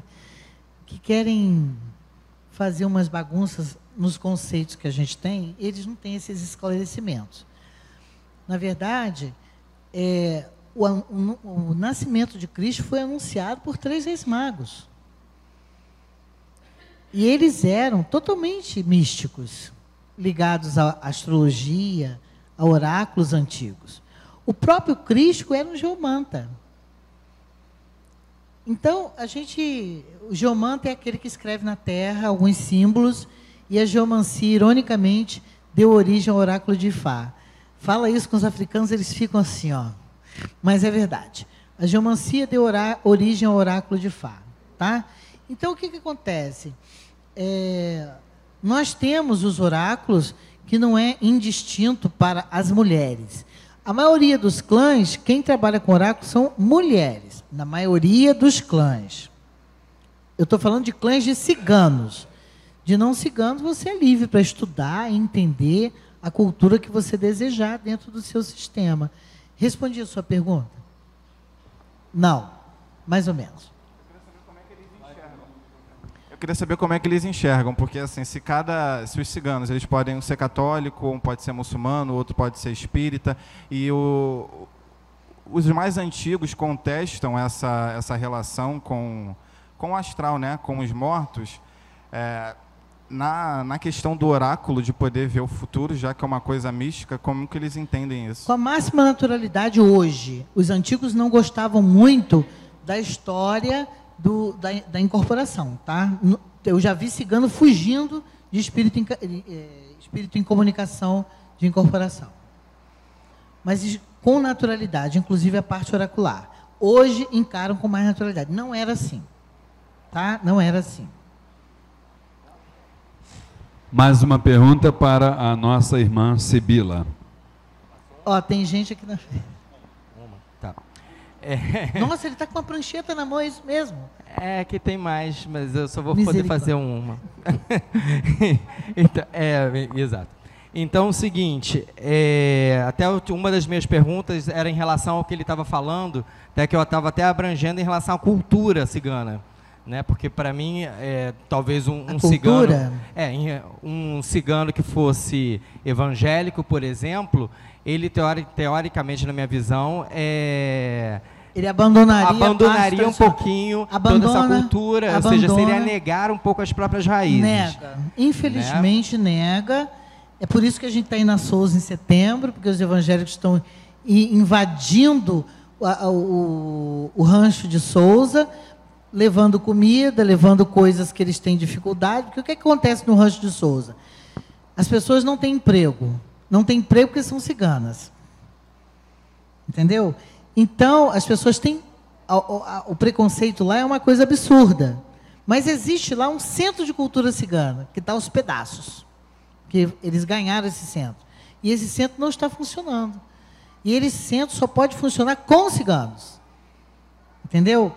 Então, os evangelhos estão invadindo para tirar a cultura cigana das rezas, benzeduras que as mulheres faziam, porque eles estão levando aquilo que eles não estão conseguindo com o emprego deles. Isso é uma coisa absurda, eu não vou nem dizer o que eu penso. Isso é uma coisa absurda. Eles estão pegando o moral desse povo, botando no chinelo e pisando em cima. Os ciganos não é contra Cristo, os ciganos não são anticristo, mas usaram uma necessidade financeira, como o próprio Fernan- Luiz Fernando falou, que o problema é o mercado. Usar isso para tirar o pouco que esse povo tem é absurdo demais, né? Então, é Mas seguinte, se perde sim, se perde sim. Aí, eu- agora a minha pergunta, tá, Silvio? Ué, tem isso, jura? ah, porque tem mais, tem mais, vou escolher uma aqui. Vou unir, na verdade, duas. Você tem 15 minutos para Então, é o tudo. seguinte, é, você estava falando em, em relação é, a dois tipos de qualidades, digamos assim, é, de ciganos espirituais, que seriam os mestres e os renegados, né? E é, aí eu fico, eu fico na, eu fiquei numa dúvida. Qual seria, por exemplo, é, em relação, primeiramente, em relação aos outros, às outras falanges espiritu- espirituais dentro da, é, da Umbanda, pretos velhos, beijada, caboclos, enfim, é, como seria comparativamente a vibração energética, uh, uh, a vibração energética deles é, em relação a esses outros, que na, na minha concepção, assim, a vibração dos ciganos seria um pouco mais elevada do que a dessas outras falanges. O que entra em contraponto em relação dessa minha visão em existirem dois tipos de qualidades de ciganos, mestres e renegados. Os, os, os mestres seriam aqueles, digamos, mais evoluídos, digamos assim, e os renegados não seriam. Aí, em relação a esses renegados, só fechando a pergunta, é, não seria, por exemplo, talvez uma, uma falha do médium em si, é, quando ele diz, por exemplo, que não sabe o próprio nome, então não seria um, um- um processo não de mistificação, mas é, uma falha do médium em relação à comunicação, é, um animismo, obrigado, se fugiu a palavra, um animismo é, em relação à, à comunicação desse médium com o espírito, entendeu? Então eu estou unindo, na verdade, aqui três perguntas minhas. Não, são cinco. Já é, contei várias. cinco. Entendeu? En- Entendeu? Como seria a vibração dos ciganos em relação Então, às lá. outras? Vamos tá? lá. Primeiro, como seria a vibração dos ciganos em relação às outras falanges? Não sei. Por que, que eu não sei? Eu sou uma pessoa que não tenho. É claro que eu sei o que é vibração. Essa, é claro que eu sei. E quem não sabe, eu vou dar um teste para vocês fazerem, que vocês vão descobrir rapidinho o que, que é vibração. É, eu não sei na minha carne, incorporando, porque eu não sou médio de incorporação. E muita gente acha que só existe como mediunidade a incorporação. Mas eu vejo, eu escuto, eu escrevo, eu intuo, entendeu? Só que o telefone é de lá para cá, não é daqui para lá. Senão eu vou querer saber os números da Mega Sena agora. Entendeu? Alguém tem que me dizer. Então não é bem assim. Qual é a vibração? Não tem essa de mais suave, menos suave. A vibração de um caboclo é diferente da vibração de um preto velho. E o médium sabe distinguir isso muito bem, porque ele sabe quem está chegando. Como é que ele vai distinguir isso muito bem? Trabalhando com os, os espíritos, não tem outro jeito. Não existe um, um, uma identificação fora do trabalho. A vibração dos ciganos pode ser muito boa, e pode ser muito suave, e pode ser menos suave. Outra coisa, não existem qualidades de cigano. O cigano está renegado ou está já na maestria. Ou ele já está num caminho de luz, ou ele não está no caminho da luz. Mas ele pode ficar. Porque, afinal de contas, se ele não quisesse ficar, eu entendo, na minha experiência, o seguinte: se ele não tivesse interessado em caminhar para a luz, ele não teria feito contato nenhum. Concorda comigo? Aquele cigano que eu contei lá atrás do, do, do castelo, ele, a primeira coisa que ele me disse: ninguém quis saber quem era eu. Olha que falha absurda. Como é que você recebe no seu corpo a vibração de um guia, de um espírito, de um antepassado, e você não quer saber dele? Não quer saber qual o problema dele? Como assim? Não é meio estranho? Ah, esse cigano pode ser resgatado pelos mestres? Pode. Ele quer? Vai demorar um mês, um, dois meses, cinco meses? Pode ser atribuído a ele algumas funções para que ele vá saindo daquela energia que ele está trazendo para o médium e para a vida do médium? É importante isso. Como que nós vemos isso? Muló antigamente era um preceito, era um preconceito muito grande entre os ciganos. Hoje não é mais. Hoje já se concebe que existe essa comunicação como existe do, dos índios, como existe dos pretos velhos, como existe dos mestres de luz. Por que não? Nós temos mais uma pergunta para nossa irmã Sibila. Apenas fazer um parênteses, viu, Sibila, com relação a essa pergunta do Rodrigo. A gente podia fazer uma analogia entre esses ciganos renegados que ela, ela se referiu e os ciganos mestres que ela também se referiu, por exemplo, na Ibejada. Na Ibejada nós já estudamos que existe a Ibejada e a Ibejada da poeira, que é aquela responsável por realizar os processos difíceis, né, assim, em nosso favor. Então, é uma vibração tão positiva quanto só que ela tem uma outra função dentro daquela realidade espiritual. E isso faz parte, porque o próprio Hermes Trismegisto nos diz o que? Que a vibração, a variação dela em graus, ela existe, isso é natural. Isso é o plano em graus. O grau de Oxalá é um, o grau de uma entidade é outra. O que, que vai diferenciar? É a variação em graus. E é mais ou menos o que a nossa irmã está colocando ali, entendeu? Minha irmã tinha uma pergunta lá para nossa querida Sibila. É uma pergunta assim que eu já ouvi de várias pessoas, várias pessoas já comentaram. É, tipo assim, ah, você carrega uma cigana jovem, né? Como é, como se associa um médium que tem, é, vamos dizer assim, se um médium tem pensamentos, pensamentos assim, jovens e carrega é, orixás mais elevados. E no caso do cigano, as pessoas falam, você tem uma cigana jovem. Não é o meu caso não, tá? E eu queria saber como é que é essa relação de ter uma cigana jovem para começar a fazer os trabalhos. É uma questão para o lado de incorporação. No caso da incorporação, é, isso se associa um pouco, porque as pessoas falam assim, ah, fulano é, tem, é velho, mas tem pensamentos jovens. Sim, mas o, a vibração da cigana jovem se alia do médium que comunga com a dela. As vibrações são correlatas. O vínculo, o principal, é o vínculo que ela tem com esse cigano. com essa pessoa, com esse médium. Eu cuidei de uma senhora que tinha uma cigana chamada Helena. Ela tinha cinquenta e poucos anos e a cigana Helena tinha dez. A memória da cigana Helena, dessa antepassada, era de uma cigana. Inclusive, eu escrevi sobre ela, porque ela me contou a história dela, de uma criança que foi de uma cigana que estava fazendo uma travessia por um deserto e que tinha como única companhia uma cobra, que ela ganhou de presente, que ela levava numa bolsinha que realmente existe, que a gente coloca na cintura. Essa cigana morreu de sede. Essa menina. Porque não tinha, onde eles acampavam não tinha água. E morreram durante a travessia, eles estavam saindo de um lugar para o outro. Tá. Entendeu? Mas isso não tem nada a ver. Ela era um vínculo na aura dessa senhora. Tá? Bom, eu não sei se vocês sabem, mas eu tenho que sair daqui a 10 minutos. Sim, com certeza. Temos a nossa última perguntinha agora, Sibila.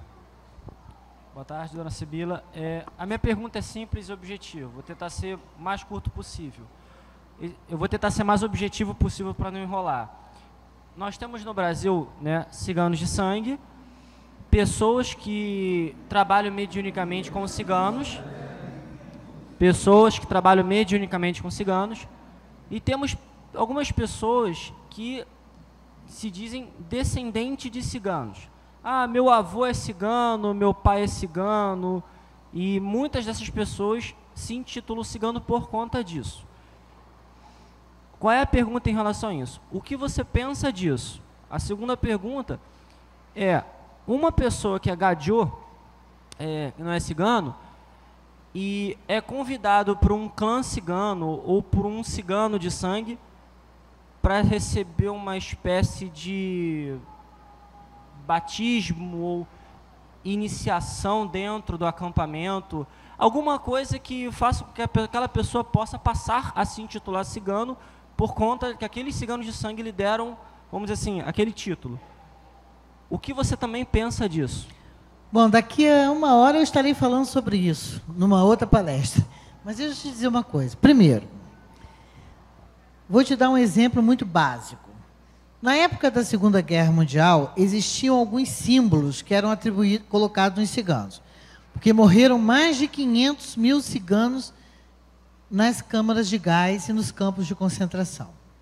E foram feitos com os ciganos muitos, muitos experimentos a respeito, porque eles eram ciganos.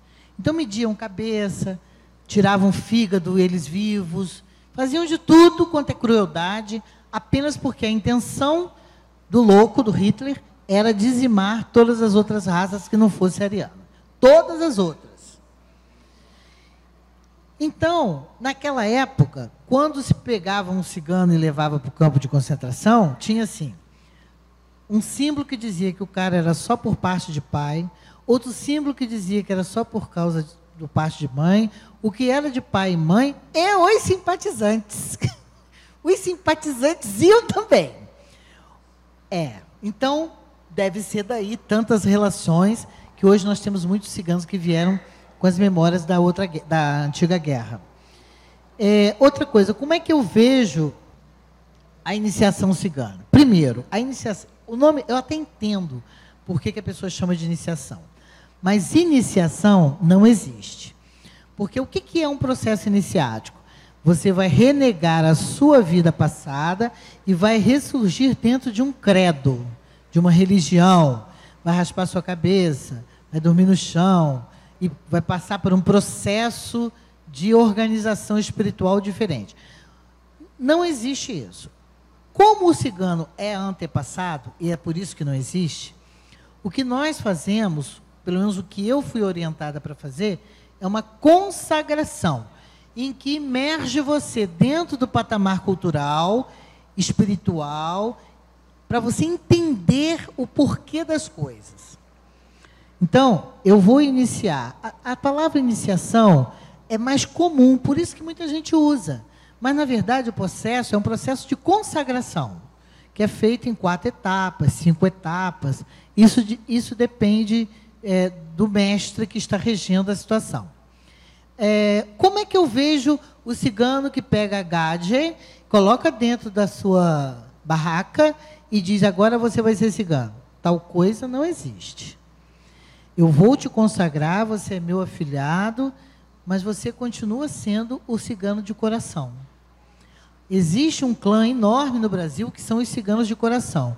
E existe um pessoal que se engana que é cigano para enganar os outros. Isso é diferente. Isso aí é perversidade. Também eu não vejo graça nenhuma nisso. Haja visto o fato da gente andar pelo mundo e ver um bando de perseguição e preconceito que nos atribuem exatamente por causa da nossa etnia. Tá bom? Mas a imantação existe, a consagração existe e ninguém vira cigano por causa disso. Minha Tá? irmã Sibila, teu horário está terminando, mas uma irmãzinha perguntou ali para a gente o seguinte: última pergunta. É, qual é a diferença entre ciganos traçados e ciganos renegados? E se essa diferença realmente existe? Eu acredito que não haja diferença. Eu acho que existem ciganos. Eu já vi, gente, ciganos incorporados que diziam assim: corta a cabeça, corta isso, corta aquilo. Como que você paga água? É um absurdo pagar água. Água é de Deus. Pode pagar água por quê? Porque na memória deles, a água estava à vontade no rio. Por que, que você vai pagar? Só que hoje você não carrega mais a água para sua casa. A água chega no caninho. Então você paga por esse serviço. E ele não foi notificado disso. Tá? essa, essa pergunta de, do renegado, a diferença entre o renegado e o traçado, existem denominações exatamente vindas dessas tendas antigas que não sabiam lidar com a energia dos ciganos, dizendo o seguinte: "Ao- eu tenho um Exu que se chama Tranca-Rua e tem um Exu cigano. Vocês já ouviram isso? Eu já ouvi. Eu tenho um cigano que é- não é puro, que é traçado. Então, o meu cigano traçado, ele come sangue, ele bebe cachaça, ele gira meia-noite. Gente, eu não sei se foi o renegado que foi tratado como cigano traçado, ou se foi algum espírito que se acomodou nessa energia. Não sei. Isso só um dirigente espiritual capacitado, resguardado pela sua egrégora, é capaz de dirimir essa questão. Tá? Bom, e vamos discutir sobre isso um pouco mais, e aí a gente já, já convida a todos os irmãos que o Templo Estrela do Oriente é considerado, não, não, não tenham dúvidas disso, como a casa do conhecimento, porque a gente traz todos esses assuntos para dialogar, para que a gente possa entender, conhecer e trocar experiências. Então eu gostaria de fazer dois convites a vocês. Primeiro, eh, já estão abertas as inscrições para a vigésima turma do curso Umbanda Sem Fronteiras, que é um curso que a gente faz duas vezes por ano aqui no Templo Estrela do Oriente. Acontece todas as quintas-feiras, de 8 às 10 da noite, por um período de cinco meses. As- os alunos participam, no final recebem um certificado de participação e, se não estiverem atrelados a qualquer princípio religioso ou filosófico, pod- podem exatamente é, é, pleitear o ingresso no quadro de médiuns da nossa casa. Maiores informações, a grade do curso está lá na secretaria ou então diretamente no site www.aumbandasemfronteiras.com. E por falar em cursos, a nossa irmã Sibila, também na casa dela, que é aqui pertinho, na rua Cupertino, ela também ministra cursos, ela também dá os atendimentos dela. Repete para nós como é que está isso, teu endereço lá, quando é que Bom, vai ter um próximo curso? Lá funciona o Mandala Espaço Cultural, que foi criado em 96 em Campos e que nós trouxemos para cá. Nós vamos ter é, essa, esse mês ainda, no final do mês, a fogueira cigana, que na verdade é a nossa é o encontro com Santa Sara, que tem três rituais dentro desse espectro, dentro disso, dentro desse dia, e que as pessoas se inscrevem, elas recebem um kit para participar das, das coisas e tal. Nós temos um curso de egrégora e tradição cigana se formando uma turma, que acontece três vezes por ano, porque as pessoas querem é, conhecer mais sobre a tradição espiritual, energética, o que é possível fazer, e temos um curso de velas que está sendo também organizado. Vocês têm aí o, o contato, qualquer coisa pode mandar e-mail. Com certeza. A gente, eh, a gente ou perguntas pelo WhatsApp, que a gente manda o calendário para vocês e vocês podem fazer. Nesse Ao- mês, a consulta de Santa, a consulta do barco de Santa Sara, que nós estamos fazendo, está com 50% de desconto porque esse segmento é doado no mês de maio. Todo Segundas e sextas. Todo mundo Ah. recebeu esse panfleto da Sibila, né? Quem não recebeu, é só pegar aqui na mesa. E a segunda dica que eu quero dar para você, aliás, terceira, né? Que a segunda dica quem deu foi a Sibila, é que eu lembrei no começo do nosso, da nossa palestra e vou relembrar. Todo primeiro sábado de cada mês, anotem aí na agenda de vocês, às três horas da tarde, nós temos sempre uma grande palestra aqui na nossa casa. E eu já queria trazer para vocês o tema da palestra do mês que vem, mês de junho, que é dia 2 de junho. Confirma aí para mim, gente, 2 de junho, não é isso? O tema será a incorporação numa visão atual. O palestrante serei eu, Luiz Fernando Barros, e eu gostaria de contar com a presença de todos vocês. O tema a incorporação numa visão atual. Nós vamos falar sobre algo que a nossa irmã Sibila falou hoje aqui, que é a questão das incorporações, que isso é tão importante, né, dentro do trabalho espiritual. Fechando então a nossa palestra com a Sibila, eu gostaria de entregar a ela, com todo carinho,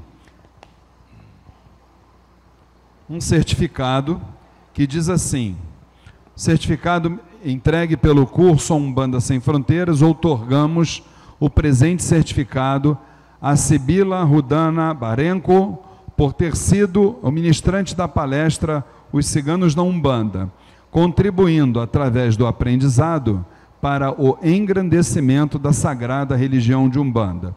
Estado do Rio de Janeiro, 5 de maio de 2018, Flávia e Luiz Fernando Barros, dirigentes espirituais do Templo Estrela do Oriente.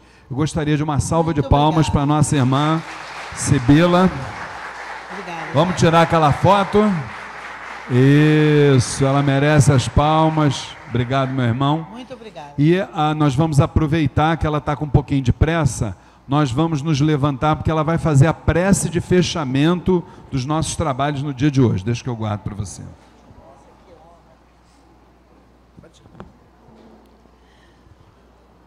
Vamos rezar um pouquinho, vamos fechar os nossos trabalhos, por gentileza.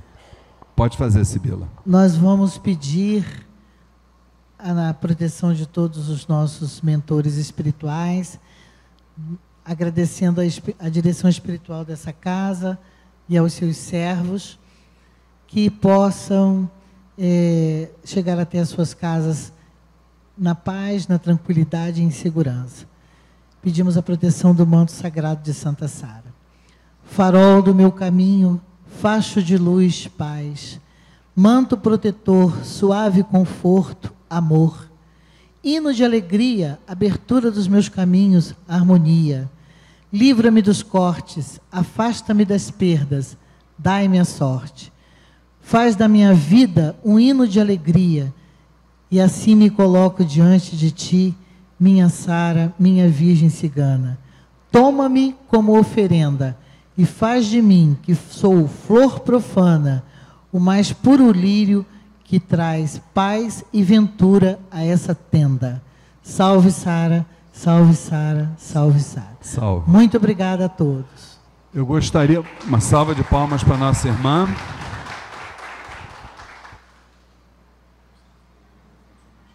Eu gostaria de, de dizer aos irmãos que estão aqui presentes que quando der 18 horas às 6 horas pontualmente, nós estaremos dando início à nossa já tradicional sessão de tratamento espiritual com a falange do povo do Oriente. Estão todos devidamente convidados, aqueles que quiserem ficar para a sessão, sejam muito bem-vindos, tá certo? E como nós sempre fazemos, no final das nossas atividades, vamos ao hino do Templo Estrela do Oriente. Olha estrela do Oriente, que no céu, no céu brilhou, e o seu brilho foi tão intenso que a terra iluminou. Estrela que guiou os três reis magos, mostrando para o mundo Salvador. Iluminai também nosso terreiro, iluminai com fé, esperança e amor. Iluminai também nosso terreiro, iluminai com fé, esperança e amor. Aos queridos irmãos médiuns que já estejam de roupa, por gentileza, nos ajudando a preparar a sessão, gostaríamos de pedir aos irmãos que nos ajudem, os irmãos da assistência, que a gente não converse aqui dentro do terreiro, vamos começar a preparar a egrégora da casa para a sessão das 18 horas. Aqueles que vão ficar, sejam bem-vindos e aqueles que se vão até o nosso próximo encontro, se Oxalá assim o permitir. Fiquem com Deus.